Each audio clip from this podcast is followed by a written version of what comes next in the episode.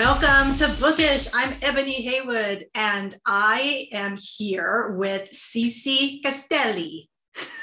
Hi, Ebony. Thank you for having me in your show. Thank you. I did get my last name right. Ah, I'm so wonder- I'm happy to hear that because I really did try to to capture the Italian essence of, the, of your name there.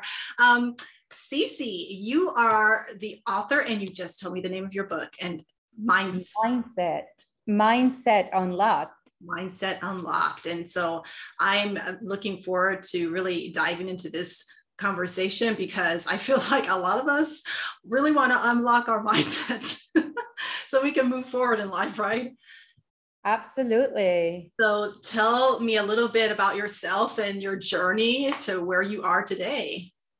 Yes. So, well, let me start by saying that about 30 years ago, I went to Harvard, not as a student, but as a dishwasher when I first came to this country as an immigrant and I spoke no English. And even though I never really attended Harvard, I just worked there um, at a young age. I was able to get a great job at a hospital in Boston. The problem was that my career was at a dead end. And to move forward, and at the time, I wanted to make a lot of more money. Mm-hmm. I figure I needed to unlock my mindset and figure out what am I going to do next. Mm. So I grabbed my kids and moved to California and started all over again. And fast forward to today, and yes, I'm the author of uh, Mindset Unlock, which just published about a month ago. And I'm also an executive in technology at one of the top companies in travel and hospitality industry. Mm. And I'm a mm. certified coach in high performance.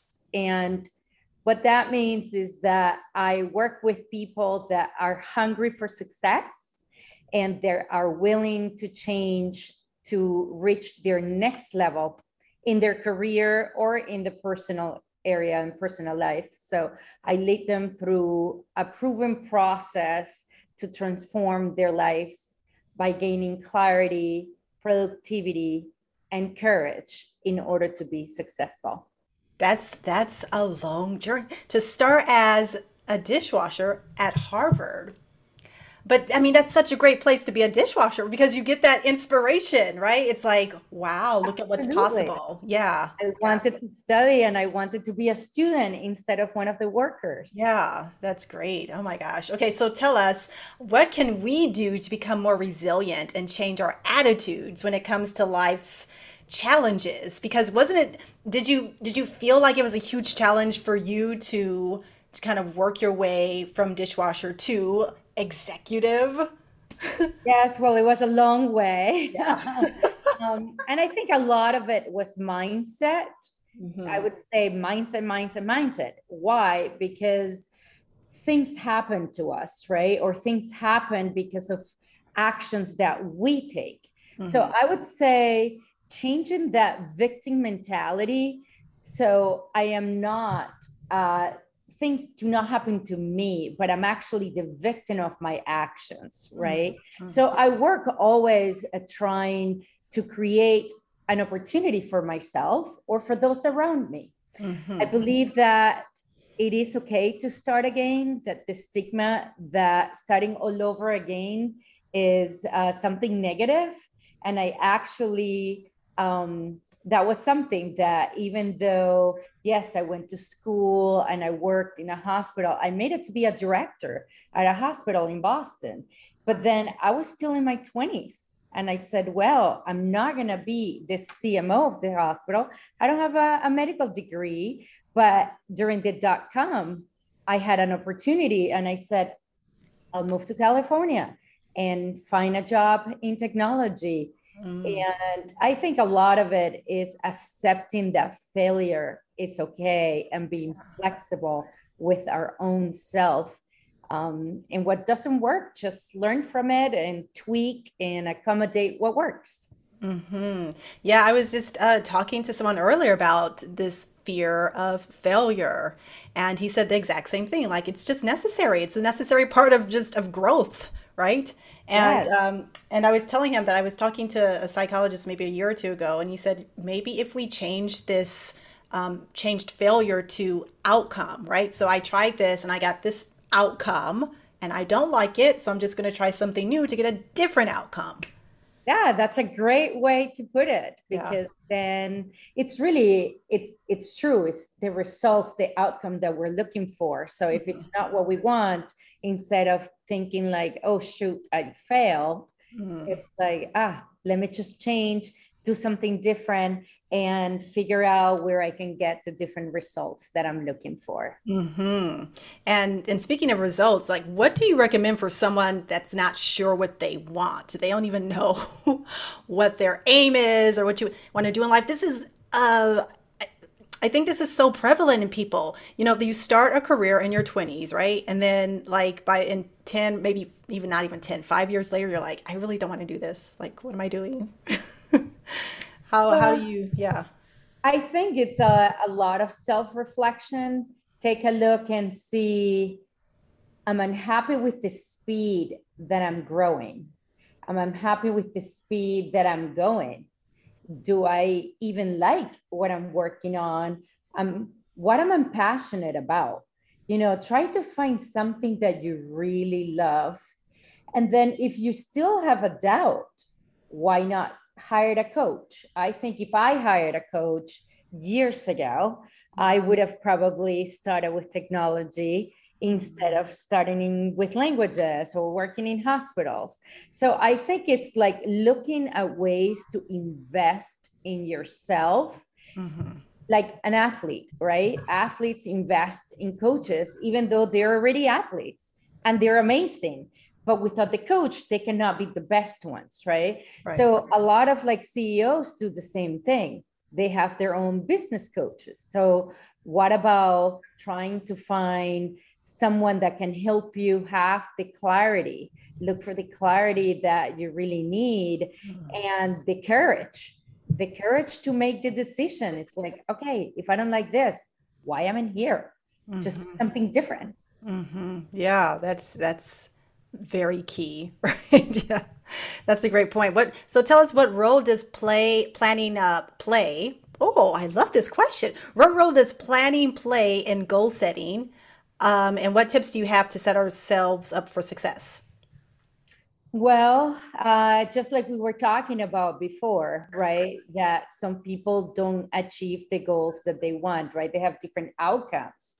So I think that a lot of people say, oh, I want, these are my goals for the year, but they actually don't make a plan for it. Uh-huh. So it's just like they go in their day to day trying to make get to uh, until they are achieved their goals, right? So one of the things is take the goal and break it down into smaller chunks, mm-hmm. things that are achievable. So you can feel that, hey, if I do this this week, that takes me towards my bigger goal. And mm-hmm. that way they look at progress and they work on what's important instead of doing busy work every day and not achieving their goals. So I think planning and having a plan, whether it is for the year, for the month, for the quarter, just like a business, right?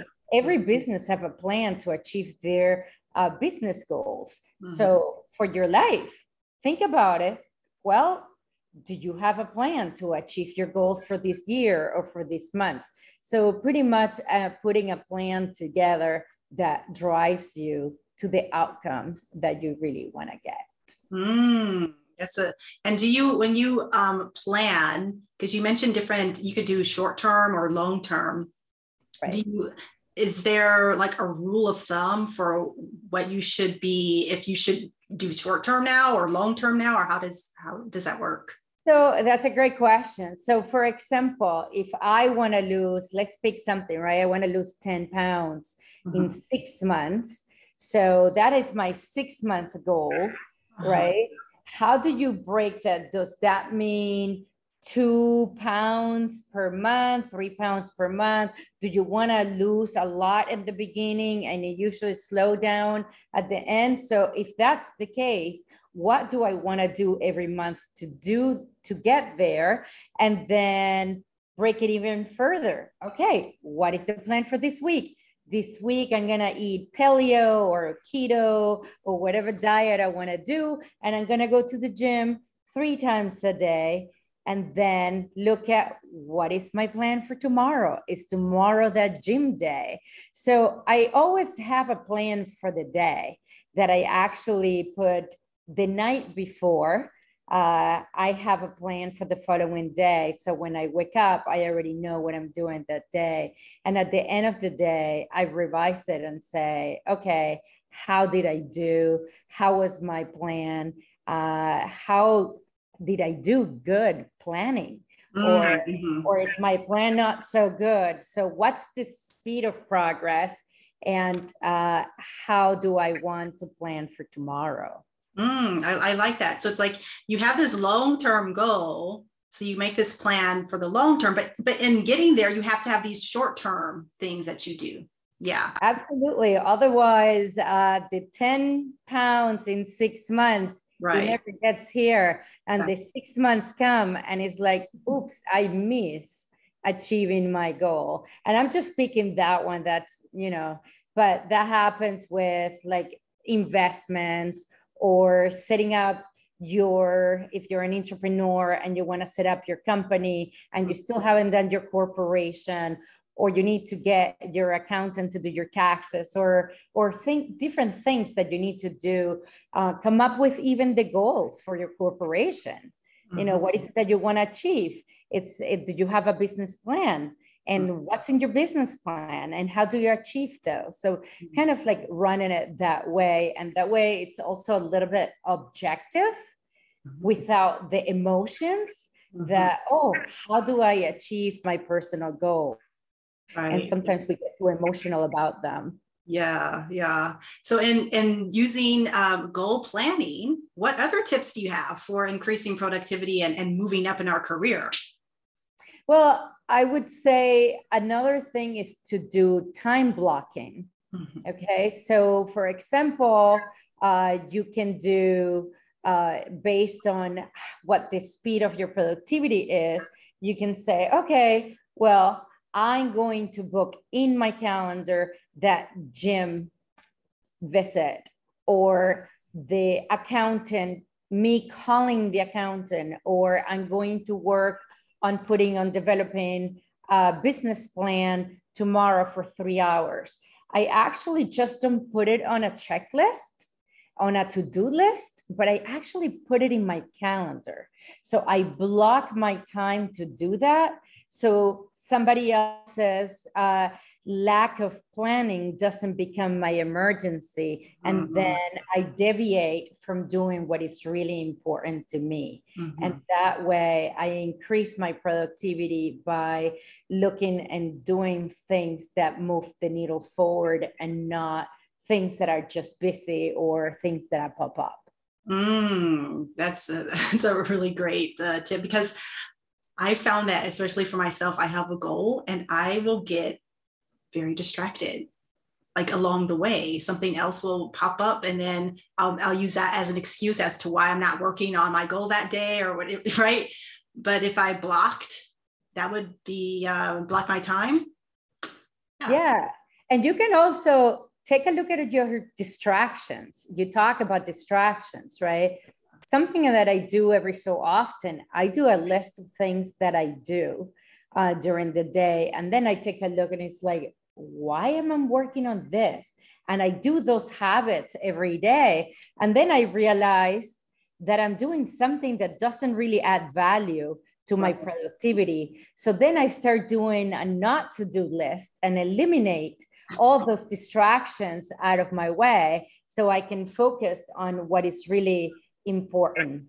Yeah. And you know, one thing I've noticed uh, that's kind of a reoccurring theme in, in what you're saying is this uh, reflection, like looking back and reflecting on what you've done or how do you feel about what you've accomplished and where can can you improve? I think that's that's really important because that's when you're really self-aware and in tune to what's happening kind of within you and without you so that now you can take the next step to get a different outcome if you're not happy upon reflecting Totally. I actually, that's uh, in one of my chapters of my book, Mindset Unlock. I talk about revising your plans, mm. whether it is at the end of the day or at the end of the week or the month.